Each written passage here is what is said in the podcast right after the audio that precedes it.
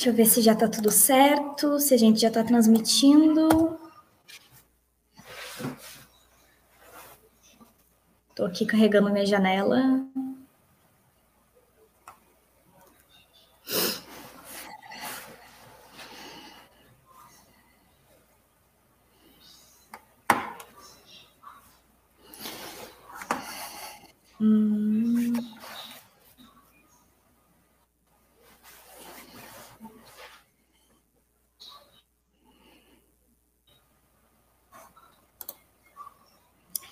Então, gente, boa tarde e bem-vindas e bem-vindes nesse nosso primeiro encontro do TCCendo, né? Uh, a gente estava morrendo de vontade para fazer uma nova edição é, e deixando claro também que esse quadro, né, esses encontros não são reservados só para quem está fazendo TCC e TCL. Quem já tiver ansioso, ansiosa, ou até mesmo quem não tiver nada tudo certo, vem assistir também que vai aprender muito, tá bom? Então, hoje a gente tem como primeiro convidado o nosso professor Carl Mosman. Ele dá aula no departamento de sociologia aqui da URGS, e ele tem uma vasta formação, é, passando pela Universidade de Califórnia, Universidade de Michigan, é, já passou como convidado em outras universidades também, é, incluindo a, a Universidade Nacional de Universidade Pública de Cabo Verde, é, Centro de La, La Província de Buenos Aires, o FIPEL, que é a nossa vizinha. Então, aqui a gente tem a, ótima presença dele. Então, professor, eu queria já te agradecer muito em nome do PET Ciências Sociais, para te reservar um pouquinho do teu, do teu tempinho. A gente teve um pequeno problema técnico aqui no, no início, mas já, já começamos bem, né? que ótimo jeito de começar. Então, é isso. Só queria te agradecer. E é, é isso. É, hoje o tema do encontro é a pesquisa histórica, né, nas ciências sociais. E eu estou muito contente de o senhor ter com a gente e por nos mostrar as suas contribuições, tá bom? Eu vou deixar então tu na tela falando e qualquer coisa eu estou aqui. Deixem perguntas aí nos comentários, gente, que daqui a pouco eu vou soltar a lista de presença para quem quiser o certificado, tá bom? Então, é. professor, bem-vindo, é contigo agora. Tá, obrigado. Um, só uma dúvida, a Luciana me disse que eu, tipicamente Oi. os professores falam mais ou menos uma hora e, e depois abrimos para discussão. Eu sei, é. a, a sessão total é mais ou menos duas horas e... O, é, uma hora, uma hora e meia, Aí ah, vai ah, até vamos ter uma hora e meia. Sim, não, não, não, não quero. Eh, podemos ficar mais tempo se tiver mais, mais perguntas. Uhum. Né? Um, não, tranquilo. Talvez eu fale um pouquinho menos de uma hora, já que estamos atrasando o, o início. Mas, não, tá, então, tranquilo, então, fica à vontade. Vamos lá. Ah, tá. Um, Bom, eu, eu vou falar, principalmente, eu acho, pensando em alunos das ciências sociais que se interessam para, por fa fazer um pouco de pesquisa histórica. Então, os alunos de história provavelmente não vão aprender uh, grande coisa nova uh, de mim. Um, mas. Um, nas ciências sociais, eu acho que é muito comum usar a história como contextualização. Tipo, ah, vamos ver como é que chegamos até aqui. Aí, aí tem, se lê um, dois livros de história, alguns artigos, e escreve uma introdução que inclui um pouco de história do fenômeno, qualquer que seja, não de, de hoje, que a pessoa tipicamente está abordando. Um, mas eu acho que tem muitos outros motivos para fazer pesquisa histórica. Eu vou falar primeiro uh, por que fazemos uh, a sociologia histórica, o que eu faço, e depois uh, passar a grande maioria do tempo aqui falando de coisas mais práticas, não? onde é que se acha fontes, que tipo de fonte existe para, para a história, um, e como se processa, interpreta as fontes e coisas assim. Mas, eh, primeiro, por que fazer? Eu acho que isso, uma abordagem histórica implica uma certa mudança de maneira que uh, pensamos as sociedades humanas, um, uh, basicamente decompondo as uh, estruturas em processos, não?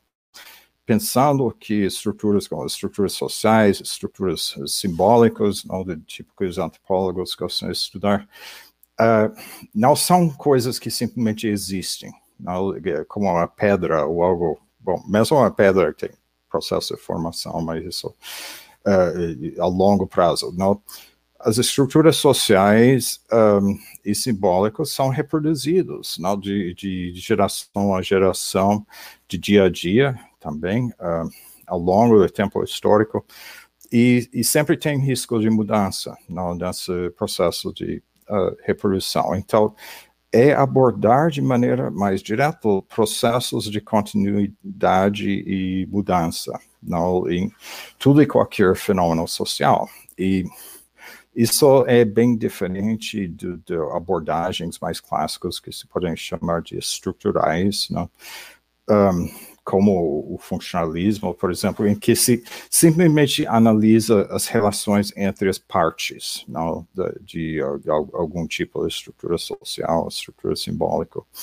Um, e, e, isso unifica, não? desde o, o funcionalismo ao ao estruturalismo antropológico tem essa, essa viés uh, uh, sincrônico, se chama, então, tipo, tratar uh, a vida social congelado no, no tempo, não?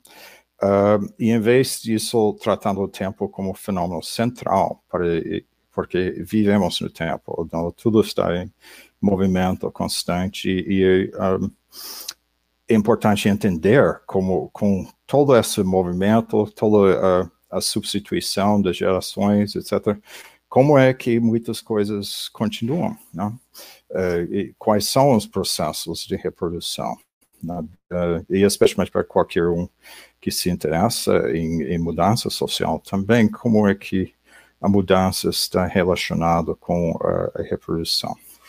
Bom, e, e, isso implica que estudo histórico é, é mais do que contextualização.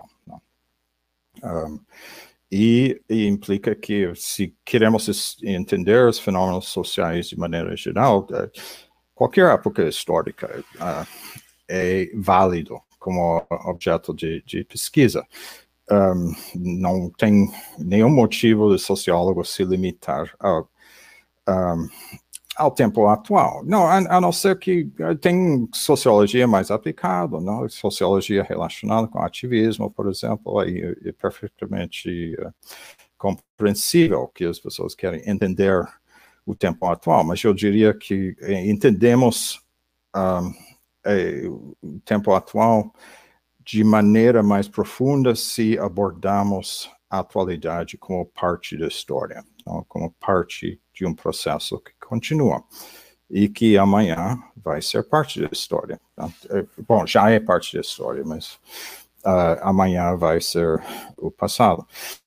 Uh, bom, é, tem é, várias implicações disso, mas entre outras eu salientaria um, para qualquer estudo que envolve indivíduos, não, ou famílias, não, essas unidades menores, temos que pensar trajetórias. Não, é, se queremos entender a desigualdade social, por exemplo, uh, não aprendemos muito uh, olhando para as posições de, de renda e coisas assim de indivíduos em um momento do tempo, não?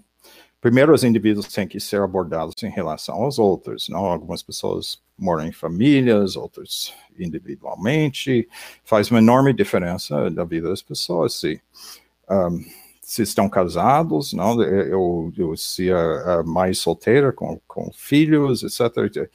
Um, as condições de vida são diferentes, mas além disso, Uh, temos que tratar as, uh, as, posições sociais como trajetórias. Uh, uma coisa que sabemos bem, por exemplo, que tem uma grande diferença entre a classe média escolarizada, quer dizer, geralmente pessoas que completaram algum título universitário, e, um, posições sociais de, de, classe trabalhadora, operária.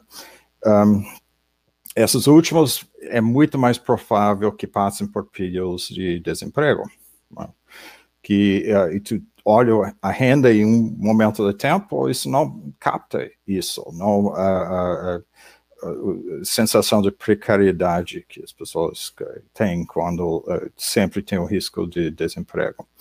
Um, e um certo conservadorismo que isso, isso dá, um, que sempre tem que pensar nessa possibilidade.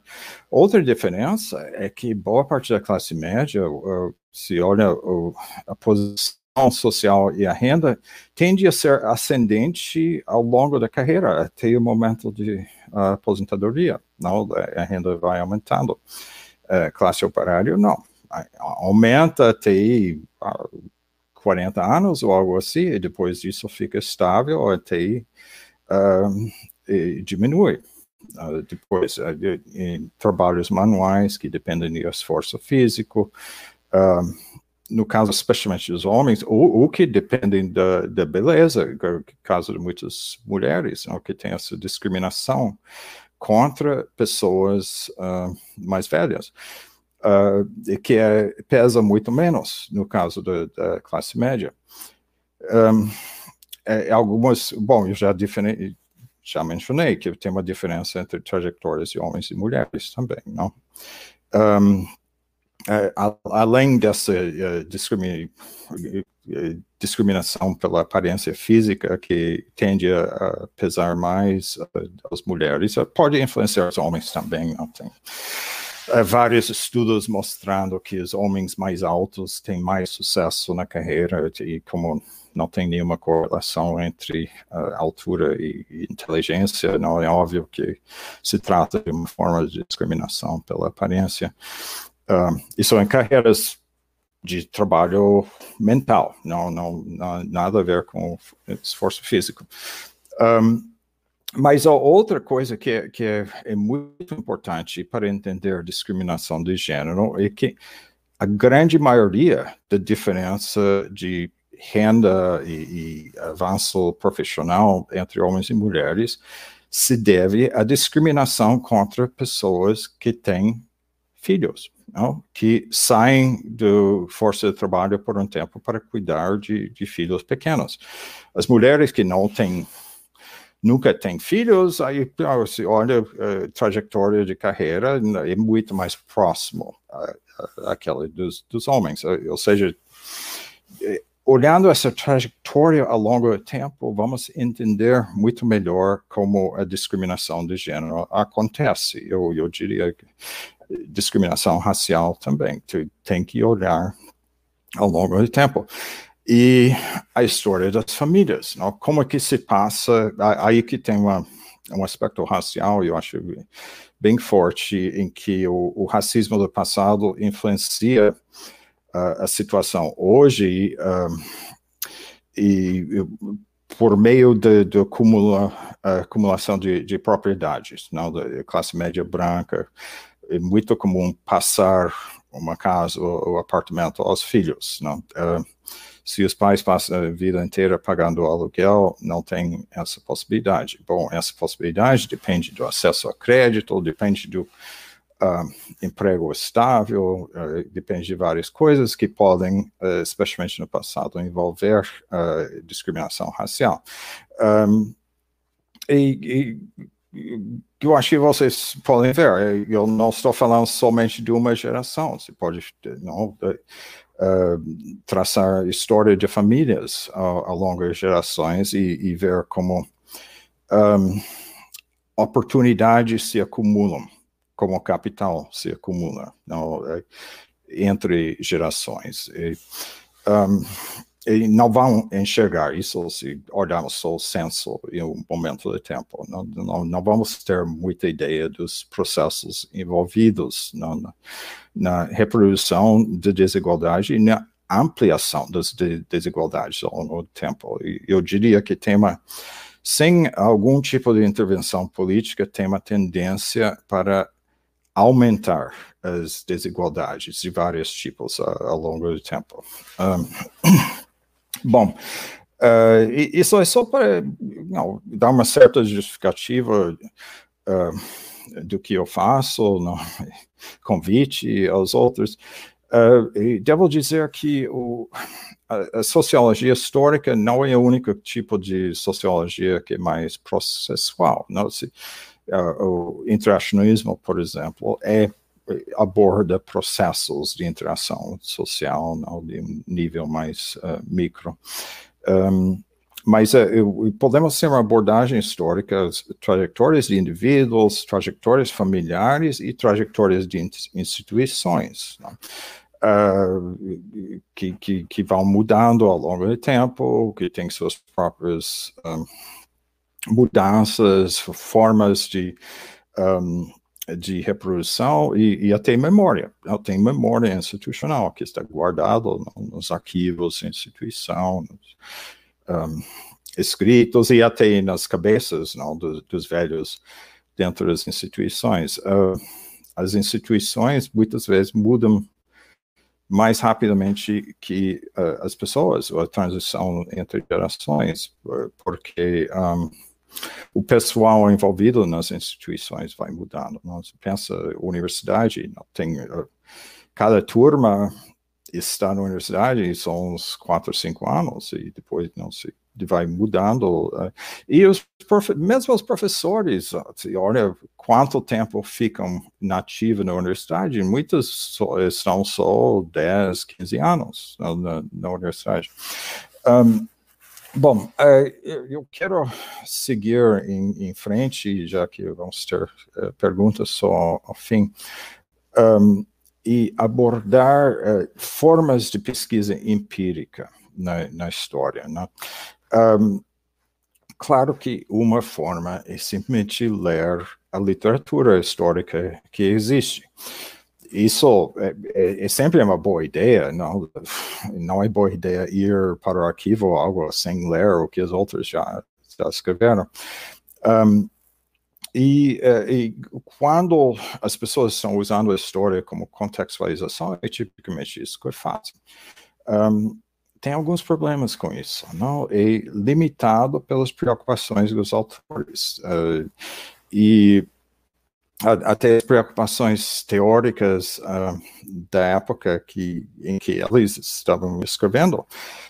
Um, e as fontes disponíveis, uh, tem uh, novas fontes que, que ficam disponíveis ao longo do tempo, novos tipos de fontes que os historiadores vão incorporando. Isso é uma das formas de inovação dentro da história que vai ao longo do tempo não tem mais somente documentos, tem fotos, tem vídeos, tem um, bom, história oral, que é uma grande categoria para sociólogos.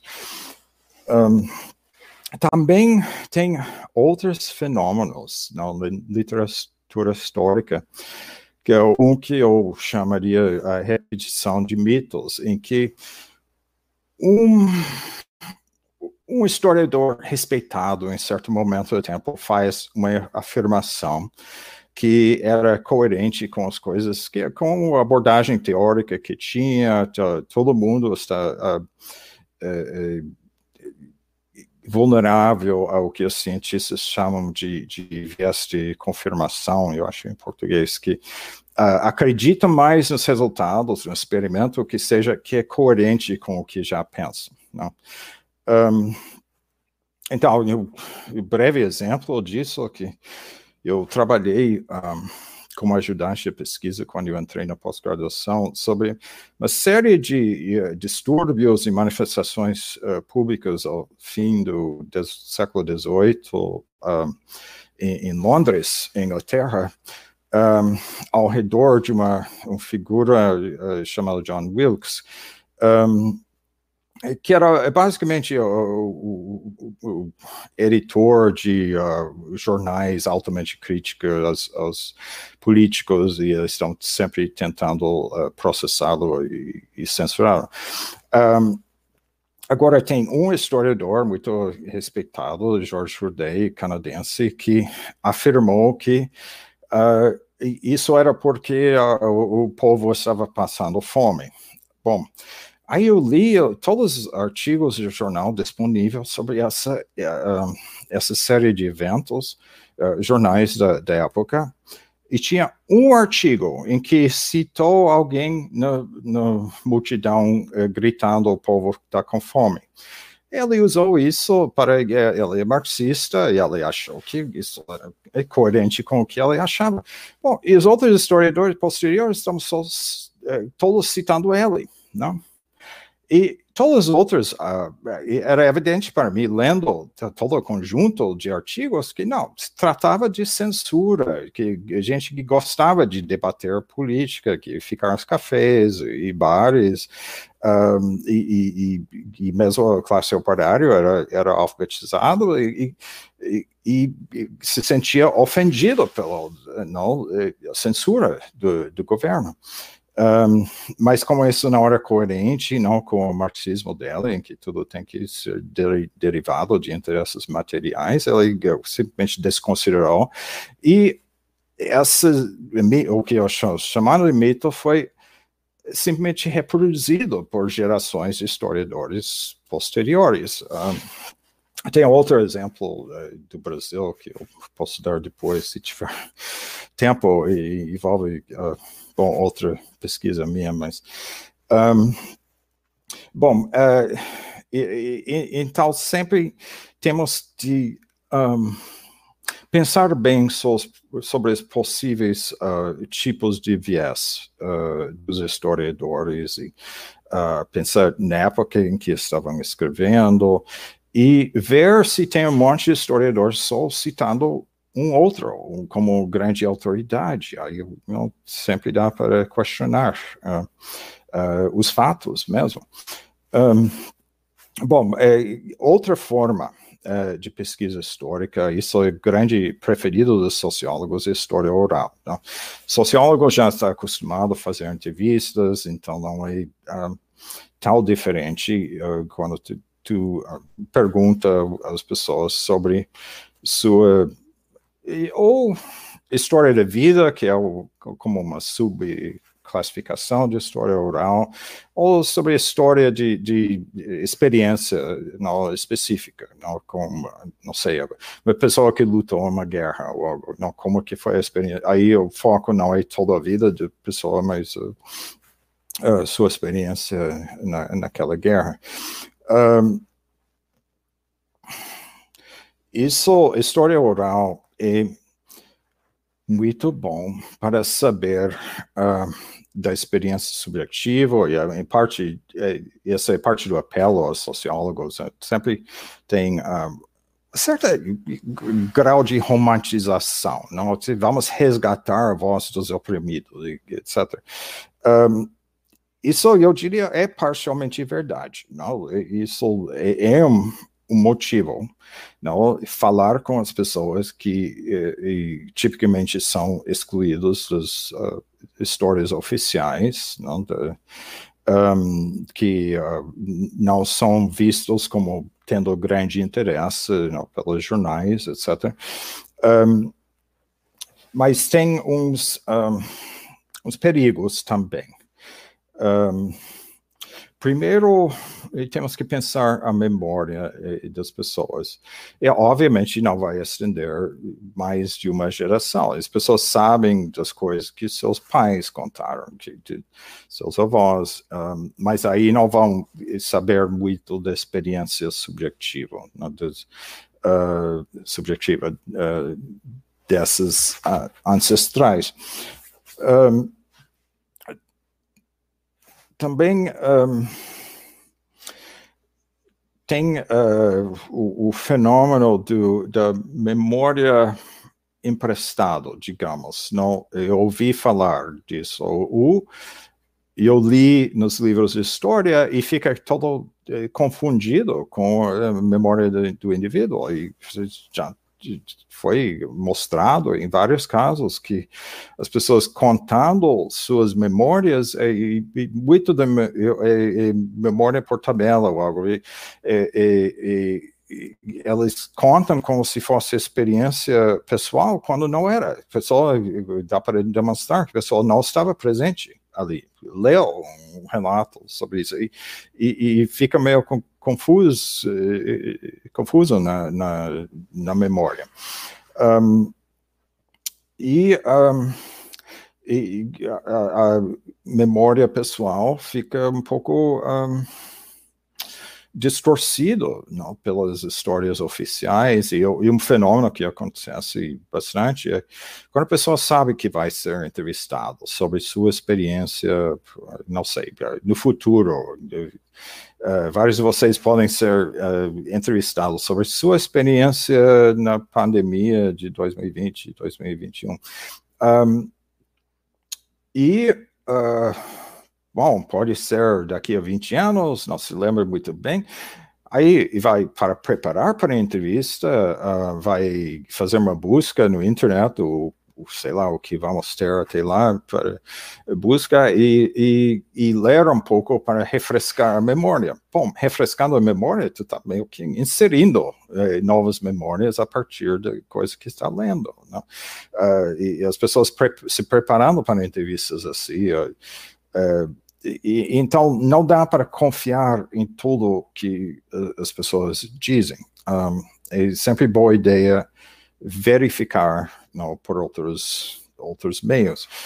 Um, e, e, também as memórias mudam para ser mais simpáticos, para ser algo mais romântico e, e coisa.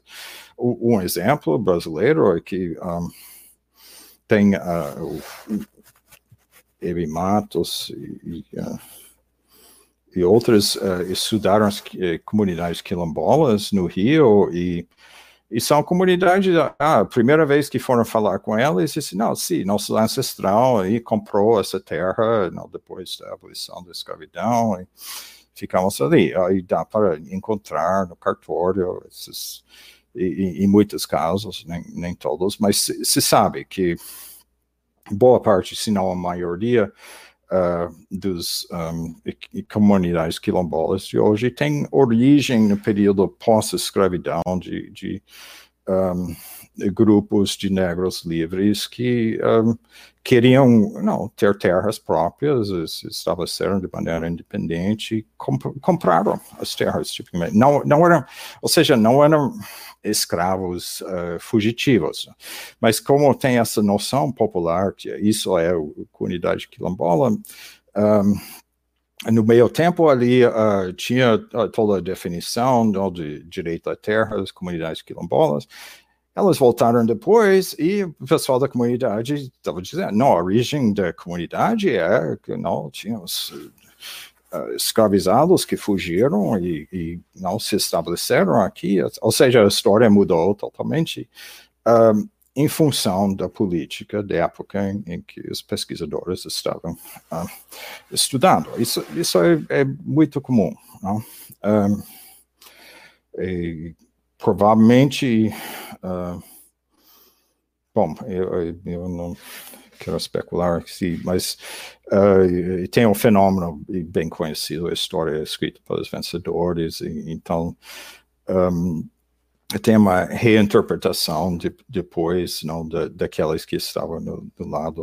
um, e, que, que perdeu, não, que que, que, dá uma interpretação que é mais coerente com o, o lado que ganhou, em, em muitos, muitos casos. Um, mas mesmo assim, a história oral é valiosa, não para e é, é muito melhor para entender a trajetória dos indivíduos, a trajetória das famílias, muitas vezes é a única maneira de, de saber a trajetória familiar ao longo do tempo. Um, e um, dá para usar a história oral para saber a história das instituições, não? fazendo entrevistas com atores um, centrais, não? tipo políticos, ativistas, uh, empresários, sindicalistas, não? sobre as instituições em que eles uh, atuavam. Um,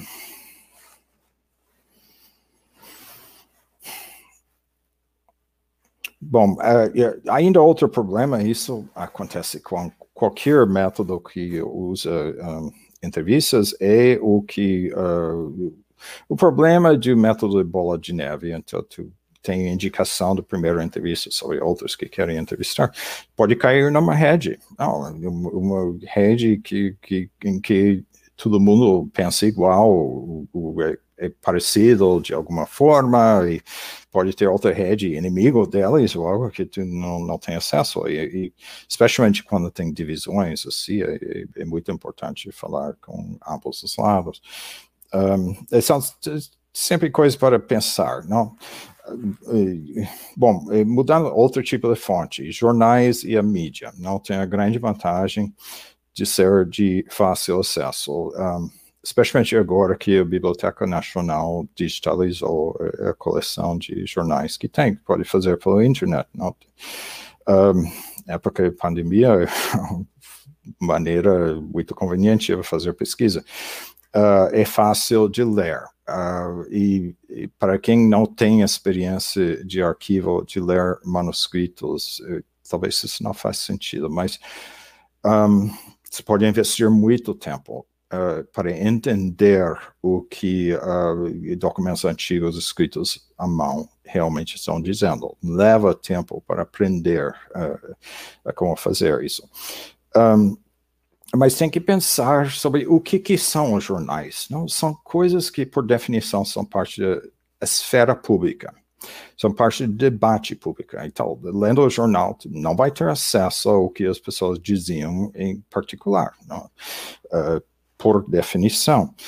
Uh, é, é só uma parte da um, realidade. E no passado, os jornais eram altamente partidários. É sempre importante saber não, qual era o partido daquele jornal, quem era o editor. Não, tem que fazer um pouco de pesquisa sobre essas coisas. Um, e uh, no caso de outras mídias, como vi, vídeo e filme, não tem que saber um pouco sobre as tecnologias e organização da indústria da época. Não, um, produzir um, um filme é, é, sempre foi complicado, sempre envolvia uh, recursos e, e, e, todo um grupo de pessoas. E, então, uh, quem é que tem acesso uh, tais recursos? Qual é o sistema de financiamento dos filmes? É, é, é, um conjunto de problemas que é um pouco diferente de.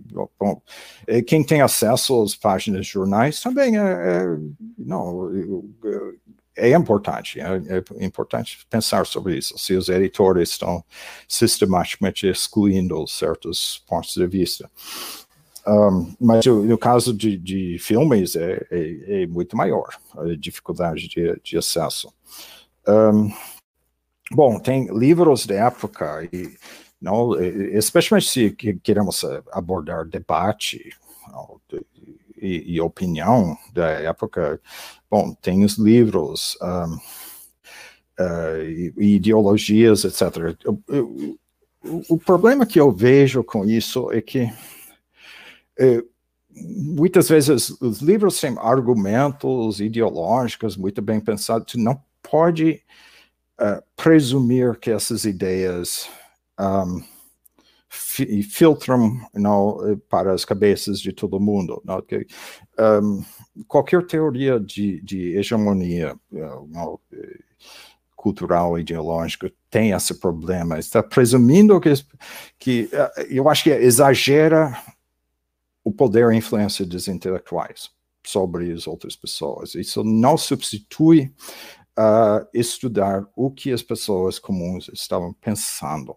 E, isso a minha crítica que eu levanto às vezes em relação a literatura pós-colonial que vem de nossos, embora de nossos colegas da área de letras, que são especialistas em interpretação de textos. Então, obviamente, eles vão abordando textos escritos por intelectuais.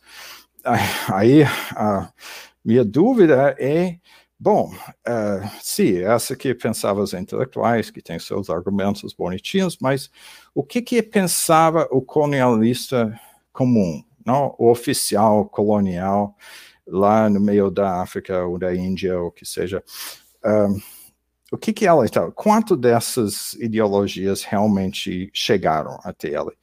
Um, e em muitos casos, um, se se pesquisa pessoas comuns, eles têm ideias que vêm de outra época. Tipo, ainda hoje temos congressista que acredita nessa velha coisa da, eh, da Bíblia de, de maldição de cão para uh, cão, ramo, seja, lá o que for, um, para justificar desigualdade racial. Então, que, isso é uma coisa que nos círculos intelectuais isso caiu fora já no século XIX, mas tem uma certa vida própria, não, entre camadas populares, não tem ideologias religiosas que um, e, e, então é, é, um problema a ser pensado até que ponto os intelectuais influenciam o pensamento dos outros.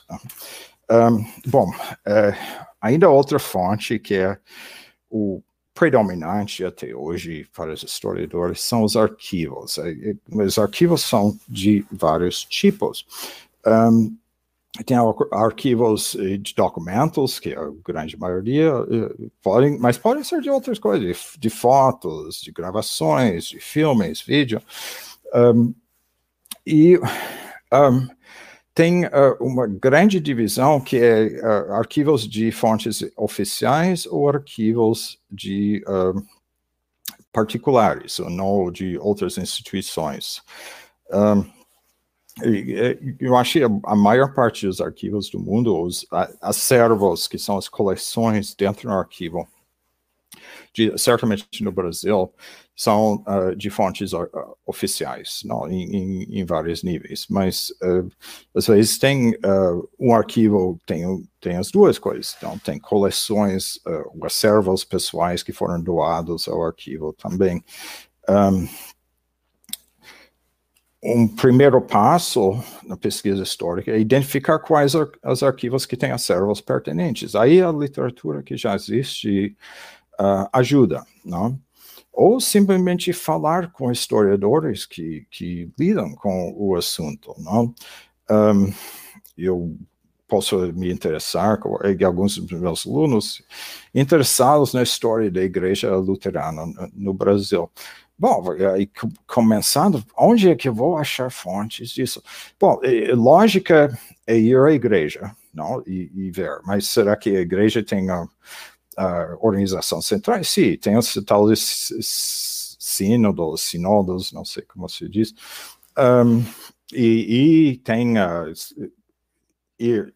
aprendendo um pouco mais sobre o assunto, ah, tem essa uh, um, escola de teologia lá em São Leopoldo, que é a Escola Superior de Oeste, não? Escola Superior de Teologia. Talvez eles tenham algumas fontes, uh, talvez tenha alguma coisa na Alemanha ou, ou, nos Estados Unidos, que é outra vertente dos luteranos aqui, mas ajuda muito se eu vou lá uh, estudar, uh, estudar, falar com um historiador que já sabe uh, do assunto, não? Uh, uh, tem, nessa casa tem o René Gertz, que é historiador da PUC, o Martin Dreyer, não, que é aposentado do Unicinos. aí eles podem especialmente com esse tema, se animar que ah, tem outra pessoa que se interessa nisso uh, e dar várias dicas. Não, e, é muito importante entre historiadores, porque arquivos são não são como bibliotecas, não, não tem uma lógica universal do, do arquivo. E depois de identificar quais arquivos que têm as fontes uh, pertinentes, tem que aprender a organização do arquivo. Isso leva algum tempo, às vezes. Um, dentro dos arquivos tem os funcionários que muitas vezes podem ajudar. Não, e por isso é importante ficar amigo do funcionário. Não, um, não brigar com eles, eles podem dificultar sua vida. Uh, mas um, os arquivos e fontes uh, que vêm do governo, fontes oficiais, geralmente espelham a organização eh, do Estado. Uh, e, os documentos vão ser organizados pela mesma organização das repartições uh, burocráticas da época. Um, aí, se está procurando alguma coisa específica, tem que saber algo sobre o fluxo de comunicações da época. Eu já trabalhei bastante com a correspondência à polícia. Bom, ajuda muito saber que os delegados nos municípios mandavam, isso na Primeira República, principalmente, eh, os delegados dos municípios mandavam relatórios uh, e pedidos, etc., ao chefe da polícia, uh, ou ao presidente da, da província, não, no Império, um, governador depois.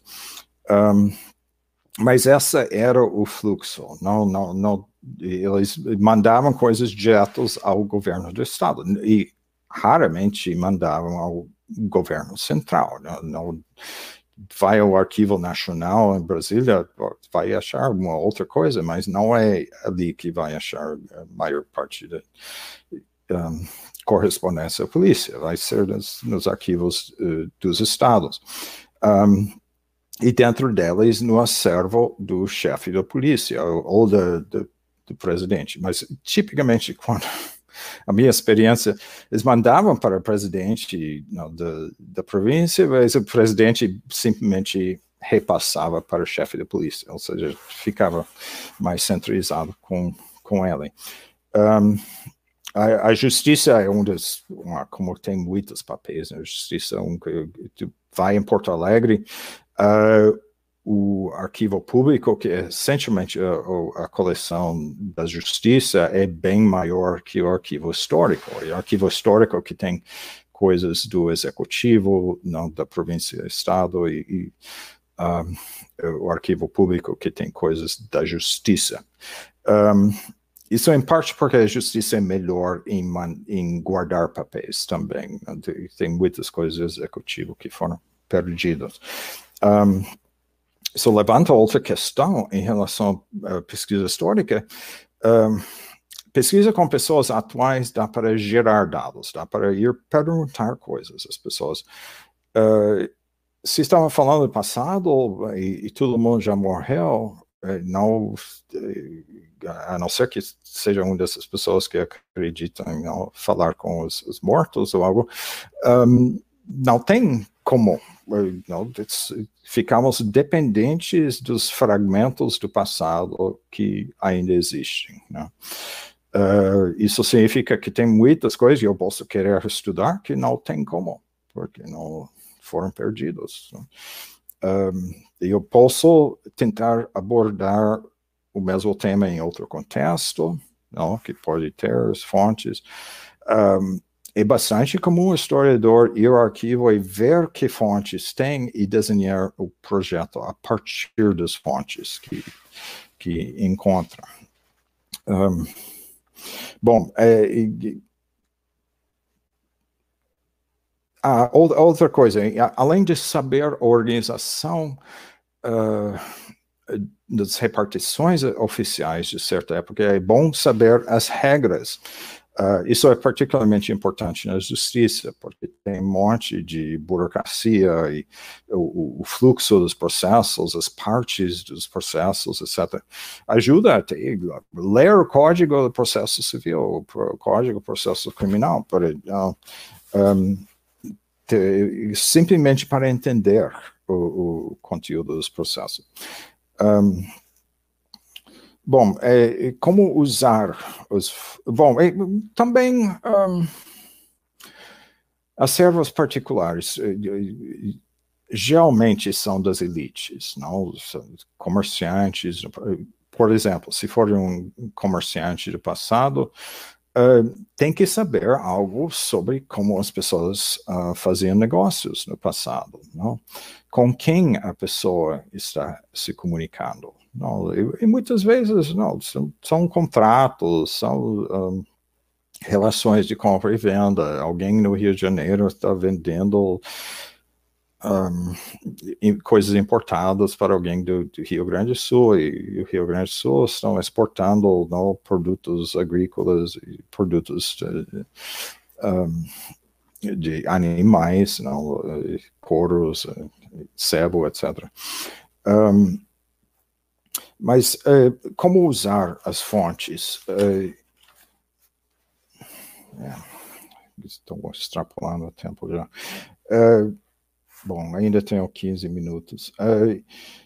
Tem. Um, o historiador tipicamente gosta muito de fontes seriados, não? que tem um conjunto de fontes do mesmo, mesmo tipo. Isso em parte porque uh, facilita o, o, trabalho dela e o dela. Um, e, e, facilita a quantificação. Um, um exemplo disso que, que, é um, que é muito usado por, histori por historiadores brasileiros eh, são os um, eh, inventários post-mortem, que uh, obviamente servem mais para estudar as elites, mas dão uma ideia da propriedade não, que a pessoa tinha no momento da morte. Uh, e, e, temos realmente aprendido bastante coisa. Entre outros, derrubou já faz tempo o mito de que um, era impossível um, o, o um, usar campeiros escravizados. Isso, não, tinha muitos escravos na, nas estâncias de criação de gado e muitos eram classificados como campeiros, ou seja, andavam a cavalo, andavam armados. Um, isso é, levanta um, várias questões interessantes sobre a instituição da escravidão, mas, mas parece eu acho que não tem limite, não, de, de, das atividades para as quais um, é, é, possível usar trabalhadores es, escravizados, não, é, tem que ter estratégias de controle, não, é um pouco diferente. Um, aí no passado tinha gente como Fernando Henrique Cardoso que escreveu os livros sobre acho que é capitalismo e escravidão no Brasil meridional, se não me engano, alegando que não, não tinha escravo nas instâncias. Bom, e ele fazia isso, era um argumento a partir da teoria, não, não a partir da empiria. Um, e é, foi pesquisa, sobretudo com os, os, inventários, que mostrou que isso era falso. Um, aí se encontra, eu encontrei isso muito em, em correspondência de um grande estanceiro do passado também, nossa, falando sobre como tratar não, os trabalhadores escravizados e coisas assim, que fica é óbvio que um, tinha bom número de bom número relativo ao número de trabalhadores, que numa estância tipicamente não é, não é tão grande. Bom, um, esse é um, uma maneira que é intrinsecamente quantitativa, mas em muitos casos queremos fazer também uma análise qualitativa, não? o que, que as pessoas estavam pensando, que categorias usavam, como entendiam sua situação, como se desenvolviam conflitos, negociações ao longo do tempo. Um, e para isso, é, é, pode ser particularmente um, valioso fontes que são densos, que são grandes, tipo processos judiciais que são grandes, não? tem testemunha, muitas testemunhas sobre o que aconteceu, e, um, muito mistério sobre quem fez e por que um assassinato, por exemplo. Um, e, e, e, tem livros inteiros escritos a partir de um, um processo só, não? Uh, mas também tu pode, com uh, um número razoavelmente grande de um, fontes menores, uh, de novo, por exemplo, processos, tu pode eh, começar a rep reparar certo tipo de rep repetição, não? Uh, de atitudes oficiais, de atitudes de testemunhas, um, prestando atenção das categorias que são usadas, por exemplo, não precisa sempre ser essas fontes grandes e, e densas. Um, muitas vezes tem que ler na interlinha das fontes oficiais. Qualquer um que trabalha com uh, processos não sabe que tem uma certa tradução para o, o, o jargão uh, jurídico, não que uh, embora alguns eh, casos uh, maravilhosos, o escrivão ficou com preguiça e simplesmente escreveu o que as pessoas estavam dizendo. Não, tem, tem isso também. Um, com uh, os. Ah, é uma coisa fascinante para mim, os insultos do passado. Que tipo de insulto era mais comum ser usado não, por gente de certo grupo e contra gente de, de certos grupos? Um, os, um, bom, os, os, fazendeiros de café que eu estudei, quando se tratava de trabalhador, seja imigrante, seja negro, é quase sempre cachorro. Tem essa ideia de animal né, que está um, chamando o, o, o trabalhador. E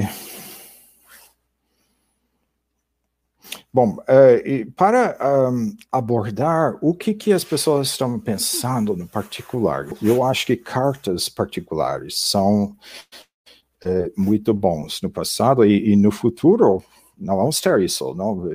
Quem é que ainda escreve cartas? E o que está acontecendo com todos os nossos e-mails e outras comunicações, não, sem falar de WhatsApp, etc., que parece que as mensagens simplesmente evaporam depois de um tempo. Não? A não ser que tenha indivíduos muito um, obcecados em document, documentar toda e qualquer parte da sua vida, uh, vai se configurar para o historiador do futuro um problema de, de excesso de fonte por um lado e, e, e falta de fonte por outro. Mas para a gente que ainda trabalha com cartas, eles são é, muitas vezes é, ricas, não? porque incluem opiniões particulares e, e informações que não entram uh, na esfera pública. Um, e, e isso, é, a discussão das várias fontes, eu acho é, para chegar a um ponto uh, central que sempre se aprende mais com a triangulação de fontes diferentes, em vez de somente ficar com uma fonte. Um, e eu, bom, posso se aprende coisas diferentes, não, mesmo se for uma instituição, não, tipo um movimento social. Bom, vai ter artigos jornal sobre o que estava fazendo publicamente. Se tem acesso às atas das reuniões internas, aí, aí é outra coisa, né? Um, do, do, tipo de debates. Um, se tem acesso às cartas do, do, do, dos militantes, aí pode ter ainda outro nível de, de conhecimento, e, e, e dá para juntar essas coisas. Né? Um,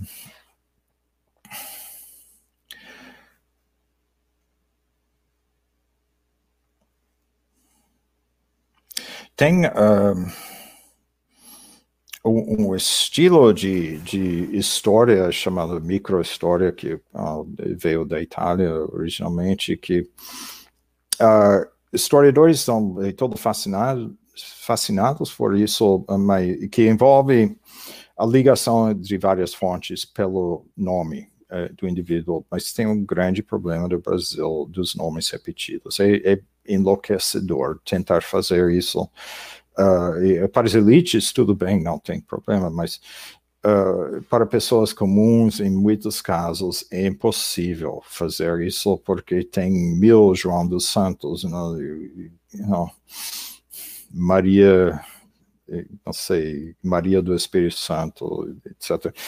Um, e a época de escravidão, mais ainda, porque, bom, uma das uh, coisas que foi roubado de, de escravizada é justamente a história familiar e o direito de ter sobrenome. Uh, depois do fim da escravidão, todo mundo escolhia o nome próprio, mas aí tem uma proliferação de nomes religi sobrenomes religiosos que são muito parecidos, e, uh, ou, ou usando o sobrenome de, não, do antigo senhor. Um, isso causa maior confusão. Então, sem uh, outras informações, às vezes tem outras informações, não, onde trabalha, onde mora, coisas assim, mas um, é muito difícil uh, identificar a mesma pessoa em, em várias fontes. Um, mas mesmo assim, dá para relacionar fontes um, de vários tipos e ter uma ideia melhor sobre o, uma época no passado. Um, e a, às vezes tem, não, o, claramente, mesmo o indivíduo, meu trabalho com processos criminais, não, tem alguns indivíduos que são muito briguentos né, não, e, e reaparecem, e, e, especialmente em comunidades uh, pequenas, uh, dá para ter confiança que o mesmo indivíduo, não, tem um português lá em São Paulo, em São Carlos, que uh, que eu estudei bastante. Um, e esse português era um, altamente racista, digamos. Um, e, e, uh, e, aparece nos processos, em pelo menos nos três processos uh, diferentes, eu acho, participando do linchamento, em um tratando trabalhadores negros livres como se fossem escravos, em outro, não, castigando com chicote, coisa assim. Um, aí, bom, seguindo esse indivíduo ao longo do tempo é importante, dá para aprender mais. Nesses casos excepcionais em, que é possível fazer isso. Um, Bom, uma coisa, última coisa que eu diria é que um, uma boa maneira de resistir essa tendência para viés de confirmação, de, de, de, aceitar os fatos que são coerentes com o que a gente já pensa e sempre prestar atenção às anomalias, as coisas que parecem que não se encaixam com um, as teorias, interpretações já disponíveis.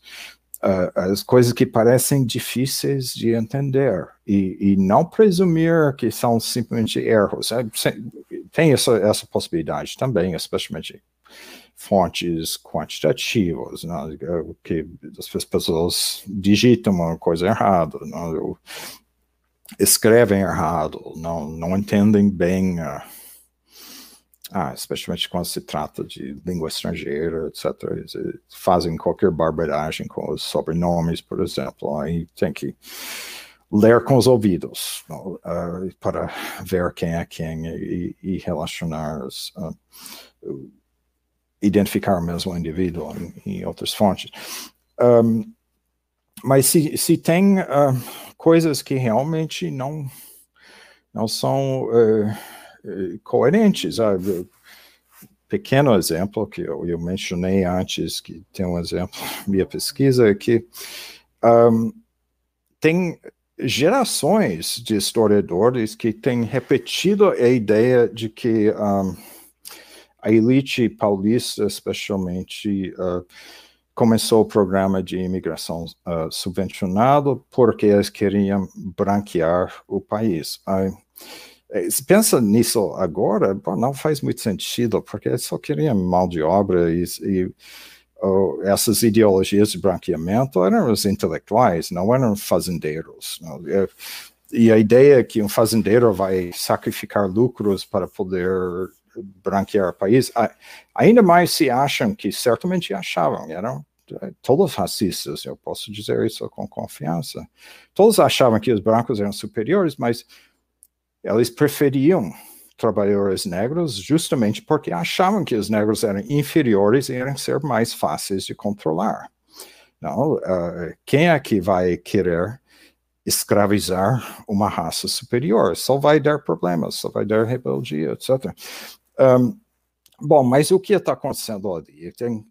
Eu tenho observado gerações de alunos todos citando a mesma fonte, que é o livro clássico de Thomas Skidmore, que em português foi traduzido como Preto no Branco, que é sobre as ideologias raciais dos intelectuais no Brasil. Ele, do que eu saiba, nunca estudou o que os fazendeiros não intelectuais estavam pensando. Né? Um, aí, uh, então, uh, dali que surgiu uma ideia, bom, isso em conjunto com o fato da queima dos arquivos não, de Rui Barbosa, Barbosa que, um, eu acho que todo mundo sabe que tinha essa ideia de, ah, acabou a escravidão, vamos queimar os arquivos, e aí se eliminou supostamente a possibilidade de estudar questões raciais depois uh, da abolição da escravidão, o que não é bem verdade, porque ainda tem muitas outras fontes. Entre eles, uh, a gente achou um censo antigo do município de São Carlos, São Paulo, que inclui informação sobre cor, não? dividido em três categorias, que era, acho que branco, preto e mulato, eu acho que era outra categoria que usaram. Um, e nesse senso fica bem claro que, um, eu, bom, a, partir dessas ideias de branqueamento, se supunha que uh, a ideia de imigração em massa era expulsar os negros das fazendas e botar trabalhadores somente europeus. Mas no censo fica bem claro que tinha um monte de negros que continuavam nas fazendas trabalhando lado a lado com os europeus. Que aí dá para. Bom, e, e, nos processos criminais também. Estavam trabalhando juntos quando começou uma briga. Né? Aí tem que pensar um pouco o que está acontecendo ali. Bom, primeira coisa, os fazendeiros preferiam um, uh, força de trabalho misto, porque era mais fácil controlar, não? jogando um contra o outro. Eles não queriam todo mundo da mesma origem, porque aí era muito mais fácil organizar greves. Um, segundo, tinha uma diferença entre as elites intelectuais nacionais, que certamente queriam branquear o país, e os fazendeiros de São Paulo, boa parte dos quais queriam reabrir o tráfico de escravos. Eles queriam manter o sistema antigo e, e se não, rebelaram eh, contra um, a família real, em parte para uh, porque eles estão então uh, eles estão irritados com o fim da escravidão. Não? Você tinha uma grande concentração de, de trabalhadores escravizados em São Paulo ao, ao fim da escravidão por causa do, do boom de café. Um, e aí, bom, tem que. O ponto é que não é que eu tenho toda a verdade verdadeira a respeito disso, mas tu um, tem que ficar atento a fontes que tem, trazem fatos que não se encaixam com as interpretações predominantes, não? Aí que dá margem para reinterpretar as coisas, para pensar de novo o que está acontecendo ali. Não? Bom, ai, agora vai ser exatamente uma hora, então vou parar com isso e vamos abrir para perguntas, debate, discussão. Obrigada, professor, hum. pela exposição. É, gostei muito das dicas que o senhor pontuou, principalmente de fazer amizade com os funcionários.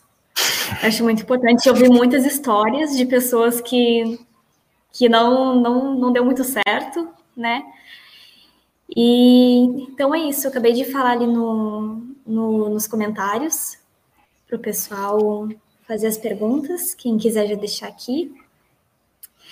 Mas, uh, da minha parte, eu queria dizer que eu não conhecia muito sobre pesquisa histórica, né? É, a gente, uh, até o final, uh, meio final da graduação, a gente vai aprendendo, assim, é, pensando, né? De cada coisa, cada disciplina, enfim.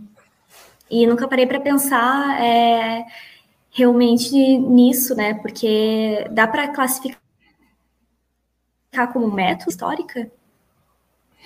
Já queria saber isso agora. É, eu acho que sim. Eu, eu, eu, sempre penso, bom, é, sociologia histórica é o quê? Teoria, método. Na verdade, é as duas coisas, porque implica uma certa reviravolta teórica também não, em, em, relação ao tempo e processo não, e conceptualização disso, mas também é um conjunto de métodos não, uh, e, e técnicas um, que, que não são tão diferentes dos métodos historiadores. Eu, eu diria que o, sociólogo aborda a história de maneira um pouco diferente. Do, do, se, se pensamos em relação entre teoria e pesquisa histórica, ou teoria e história, um, o historiador tipicamente se interessa na teoria para poder interpretar e entender melhor determinado período e, e lugar histórico.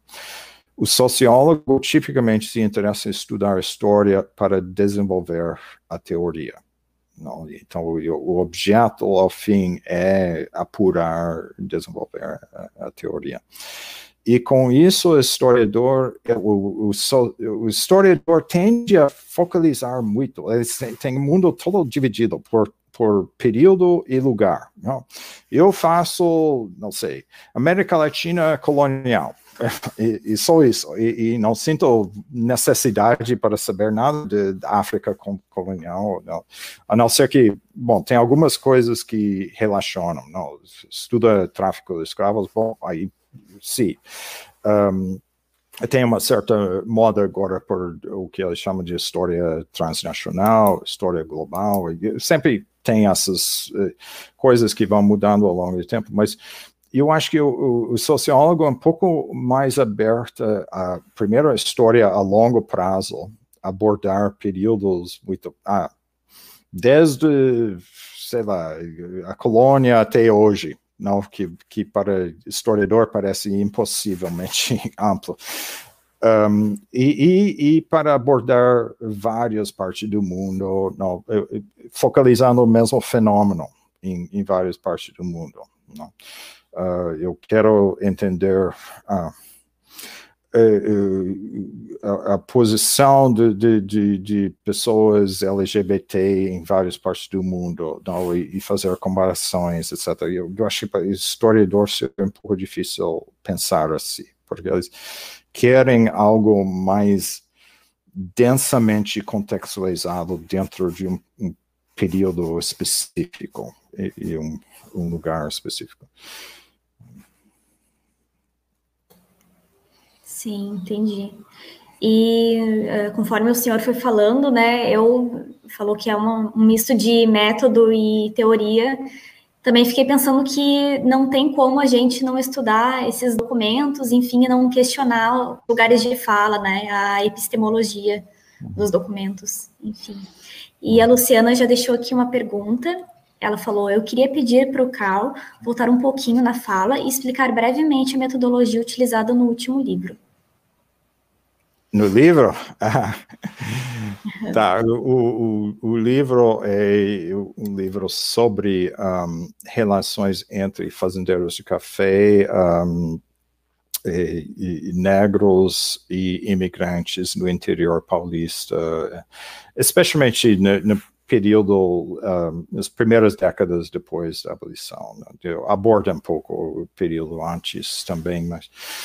Um, e o método básico, a fonte mais básica que eu usei foi eh, processos criminais, não, decorrentes de brigas entre pessoas eh, de grupos distintos. Não, briga entre fazendeiro e imigrante italiano, briga entre imigrante italiano e negro.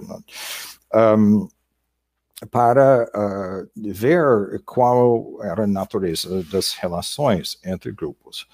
Aí uh, eu juntei outras fontes, como jornais, e, know, é, a correspondência polícia, que também foi super importante.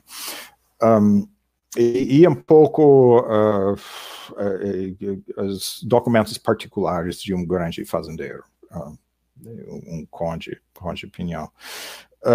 mas, mas os processos criminais eu acho que mais centrais. E abordando com eles trechos de interação. Não? O processo de uh, escalação de conflito até chegar à violência física. Aí eh, temos que lembrar uma coisa, primeiro, trabalhando com crimes assim, que isso é, é não, não dá para, é, é muito fácil exagerar a, a, a, quantidade de violência que houve no passado, porque está trabalhando com fontes que dizem respeito à violência, não, não é todo dia que as pessoas foram assassinadas, entraram em brigas, tem muitos conflitos que acabaram antes, não. Um, embora naquela época fosse desculpa para matar alguém, os jurados aceitavam. Tu xinga a pessoa e não, é, outra mata e os jurados, os juros, jurados um, absolvem. Uh, que é totalmente contrário à lei, mas se, se vê umas certas uh, noções um, de justiça popular que, que estão em, em, jogo nos, nos júris. Um, Bom, é, mas aí é, um, abordando os processos de interação, e obviamente tem interpretações e interpretações. Não, não, em quase nenhum caso dá para saber exatamente o que realmente aconteceu. Tem narrativas elaboradas por testemunhas e por, pelos envolvidos. Bom, as partes envolvidas em uma briga, obviamente, contam histórias interessadas, mas que tipo de eventos eles focalizam para justificar suas ações? Não? Que, um, que atitudes que eles acham que são justificáveis? Não? Essa de, ah, o outro me xingou não, portanto, eu fui justificado uh, não dar um tiro. Uh, coisa assim, que hoje provavelmente a maior parte das pessoas não, não, não iam concordar, mas muitas na época concordaram. Um, mas outra, em muitos casos é mais interessante as atitudes dos testemunhas. Aí, olhando que tipo de narrativa os testemunhas de grupos diferentes abordavam tinha muitas brigas entre imigrantes italianos, que era de longe o maior grupo imigrante, e negros. Então, aí, como é que o, o testemunho italiano contava a história de tal briga e como é que o testemunho negro?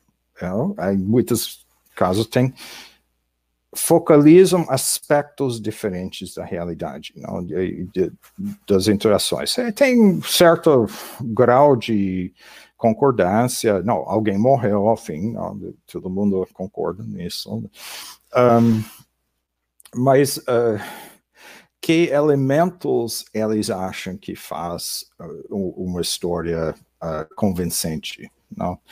Um, e, e, então dá para fazer uma certa análise narrativa, dá, eu até brinquei um pouco com análise de narrativa formal, não, que, que que, que o pessoal da Letras sabe uh, muito bem fazer.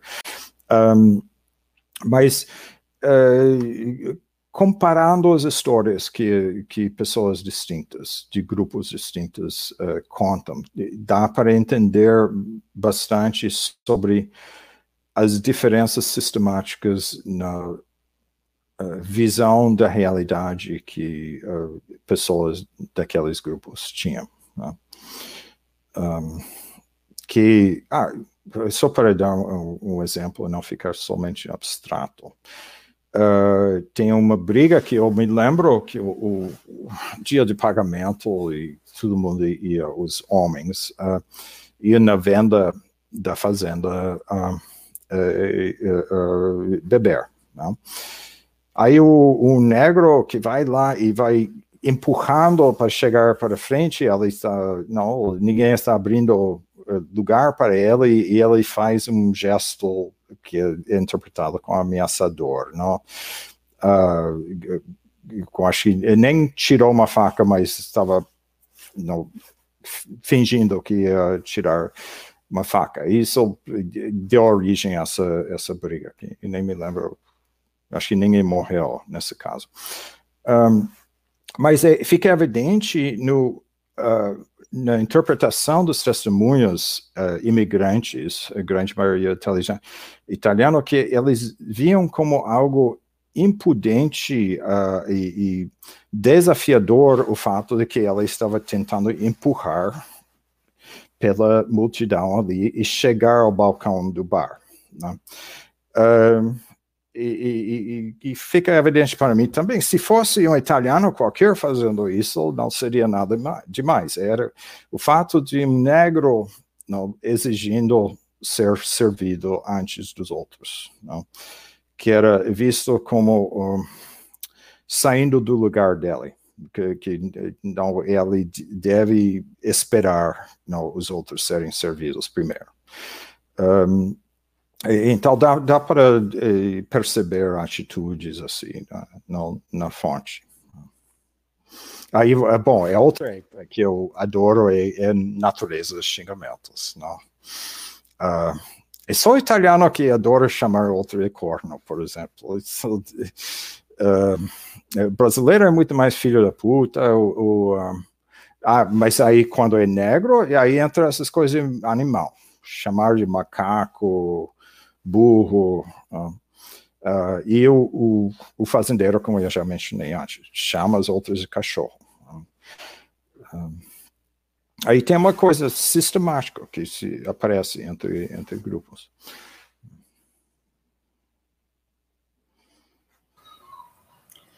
Sim, muito interessante. E a Natália também é, elogiou a tua explanação e perguntou se tu poderia explicar melhor a diferença entre história oral e história de vida. Hum, tá. Eu diria, eu, eu, essa não é bem minha área, é, mas eu estou interessado nisso, que, isso, é, que história da vida é uma subdivisão de história oral. Porque história oral pode não, não é, história da vida é o que diz, não? É história da vida da pessoa, não? toda a trajetória é, é, da pessoa. Um, enquanto a história oral pode dizer respeito a eventos específicos. E, como eu disse, no futuro alguém pergunta, ah, como que sobreviveu o ano de, de dois anos de pandemia? Não? E, e, aí não, não está focalizando muito o que a sua vida antes o, o depois, é, é, é, só nesse período. Um, e, e, pode focalizar outros tipos de eventos que um, há um, um livro que eu estava lendo ultimamente que pode ser definido, usou entrevistas, mas pode ser definido como história oral, com eh, militantes negros sobre o processo de um, mobilização que levou à aprovação do sistema de cotas, especialmente cotas raciais no ensino superior no Brasil. Um, Aí o, o, o, foco está no ativismo político ao redor de questões raciais. Não, não está muito focalizando a vida em família quando está crescendo, e, o, nem outros aspectos da vida. que não não perguntando ah o que que gosta gosta de fazer quando está em férias que shows de televisão gosta, e coisas assim. Uh, é, mais a, atuação política que, que está, uh, está, está no, no foco. Né? mas isso também é história oral. É, história feita a partir de entrevistas sobre a experiência de, de indivíduos. Uhum. E é, Professor, vindo agora uma pergunta de uma pessoa que nunca teve oportunidade de fazer história, é, pesquisa histórica, né? É, Para quem está começando, assim, vai precisar fazer uma pesquisa histórica para o TCC, enfim, pela primeira vez, a gente acaba ficando meio perdido, né? Pensando para onde é que eu vou começar, né? E o senhor falou das mídias, né? De como algumas uh, informações acabam ficando mais difundidas, né? E elas acabam se perpetuando, né, se fatalizando. Então, é, como é que a gente pode fazer, a gente que é das sociais, é, das, da área das ciências sociais, né, é, ter uma visão crítica com essas informações e como procurar essas informações, né, para a gente ter um, uma leitura mais é, diversificada de algum tema que a gente busque, por exemplo, porque, como tu falou, as mídias é, é o mais fácil, né, mas também é, deu o exemplo das cartas, né? Enfim, é uma outra ferramenta. Ah, também. sim, sim. Um, bom, é, nada como a leitura crítica da historiografia que já existe, e, e a historiografia, em geral, não, vai se basear em um, fontes documentais, às vezes entrevistas. Um, e, e, então, eh, qualquer que seja tema, é, é, é, bom começar lendo historiografia, quer dizer, os, os livros e, e, artigos de história que já existem sobre tal tema, não? seja qual for que, o que é, não? Um, às vezes tem muito pouco, não? se deu me interesse no culinário do passado. Não? Um, Bom, é, aí realmente pode não ter um livro de história já escrito sobre isso. Aí tem que pensar, bom, o que que existe? Bom, fonte óbvia para isso é livros de receitas não, do passado, não? Um, que podem bem, uh, no lugar como o Rio Grande do Sul, pode ser bem diferente entre os vários grupos, imigrantes, etc. Provavelmente tem livros antigos em alemão, italiano, um, e, e um, yeah, adaptações you know, com os ingredientes locais. Um, você sabe, por exemplo, os primeiros imigrantes uh, alemães em Santa Catarina estavam desesperados para fazer cerveja, eles tentaram fazer cerveja de laranja. Né? uh, Será que deu certo? E, Isso eu não sei, porque tem os licores de laranja que são muito gostosos, então eu não sei. Uh, mas uh, e, e, tudo depende do tema. Não, isso é, é o ponto. E, e, sim, tem já eh, livros de história escritos sobre o tema. Bom, tem que ler essas, e, mas ler de, de, com olhar crítico. Não? Que tipo de fonte usam? Não?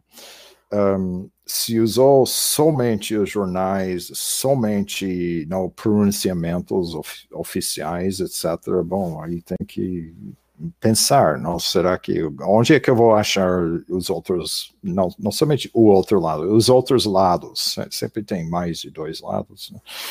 um, de qualquer polêmica.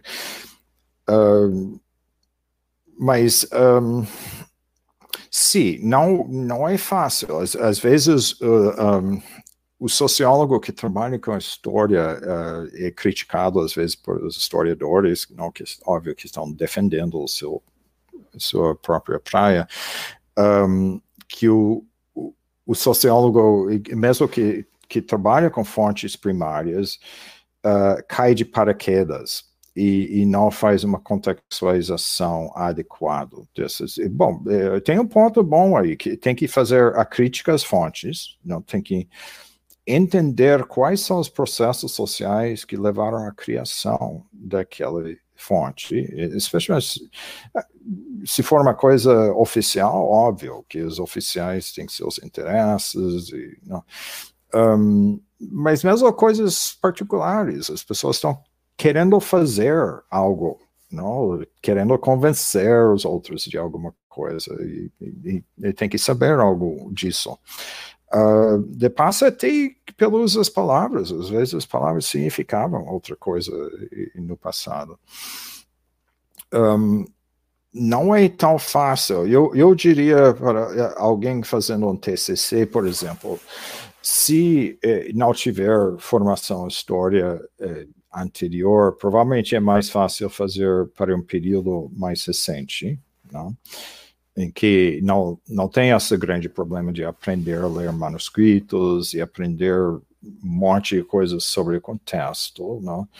Um, e, e, e, sobre o qual já tem um certo, certo conhecimento. Por exemplo, sobre a ditadura militar, não? que é um período que não é tão longe, Uh, até dá para falar com os pais, não? Em, em muitos casos sobre isso, uh, pais, avós, uh, pessoas vivas, não, de seu conhecimento.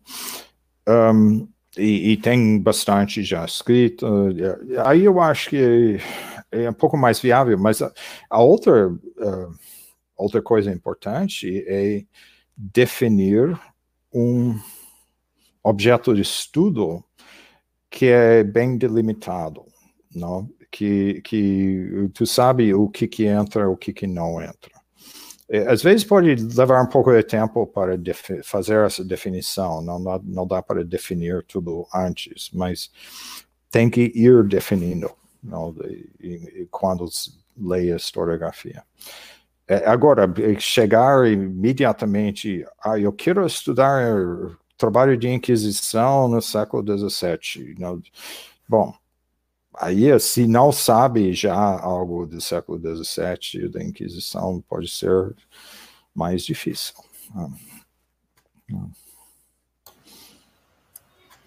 A Solange Silva está fazendo aqui uma pergunta. Ela falou: a partir da coleta dos dados da pesquisa oral, terá a fase da análise. Gostaria que o prof comentasse sobre o tipo de análise e diferenças de discurso ou de conteúdo. Uhum. Outros.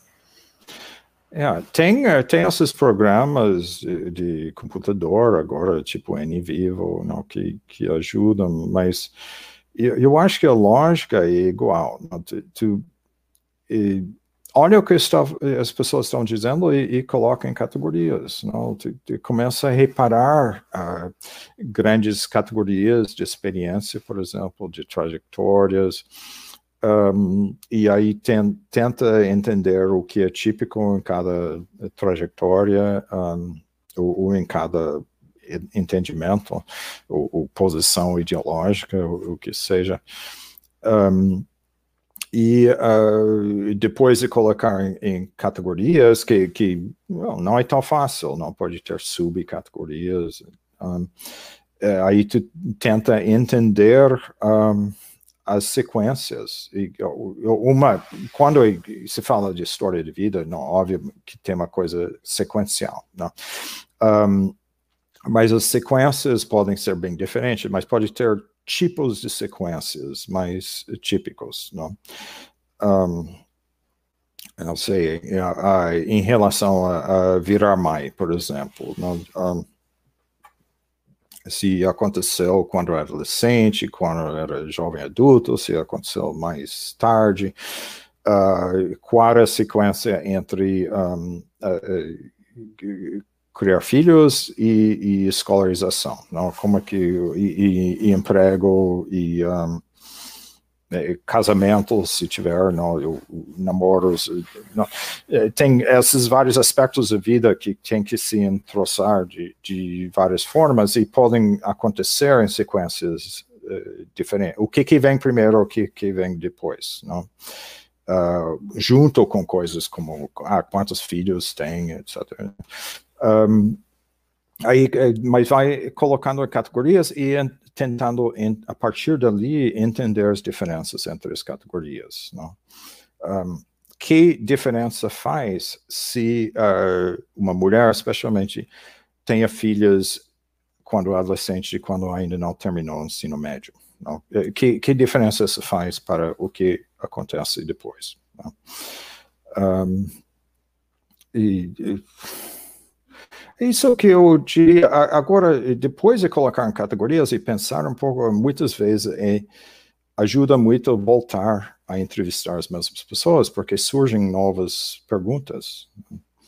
Um, isso acontece em qualquer pesquisa mais qualitativa, não baseado em, em, entrevistas. E eu acho que a história da vida não é, não é diferente. A história oral, em geral, não é diferente disso.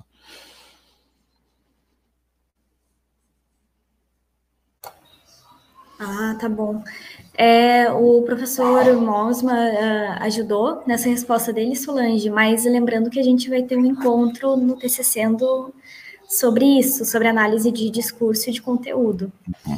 E então eu acho que já dá para a gente encerrar aqui, né, professor? A gente conseguiu ter um encontro bem proveitoso, a gente conseguiu inaugurar muito bem o nosso TCC com a tua presença. E se organizou tão bem no horário, olha só. É. Deu Bom, é, obrigado. É, é, é, um pouco estranho essa, essa modalidade, porque não dá para ver as outras pessoas. Eu estou supondo que tem outras pessoas assistindo, mas é, tem. Só, talvez não, não, talvez só a tem, gente. Tem, tem sim. Não, tu não, não tá sozinho. A gente às vezes é. sente meio assim, né, estranho é. falar só com uma pessoa, só não, quando a gente está se vendo. Aulas, aulas remotas, tu nunca sabe se a pessoa Ai. ligou e foi embora lavar não, a louça ou algo assim. Não, ou está assistindo no banheiro. sim, sim, sim, Bom, pelo menos está assistindo, mas a questão é se ligou e nem uh -huh. está presente, não, não fazendo outras coisas. É verdade, é verdade. Então é isso. Eu, em nome do PET, quero muito te agradecer novamente. E lembrando, gente, já vou é, divulgar aqui que uh, os encontros do TCC vão ser a cada 15 dias, né? E o próximo, o segundo encontro, vai ser no dia 1 de julho.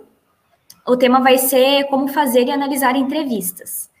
Então, geralmente a gente escolhe, uh, o pessoal escolhe bastante fazer entrevista, né, para o TCC. Então, e TCL né? Então é isso, acho que a gente já pode encerrar aqui. Muito obrigada, professor. E espero e, que a gente se veja obrigado, em outras Stephanie, ocasiões. E, e Luciano. Tá. Sim. Tchau. Tchau, gente. Vou encerrar aqui.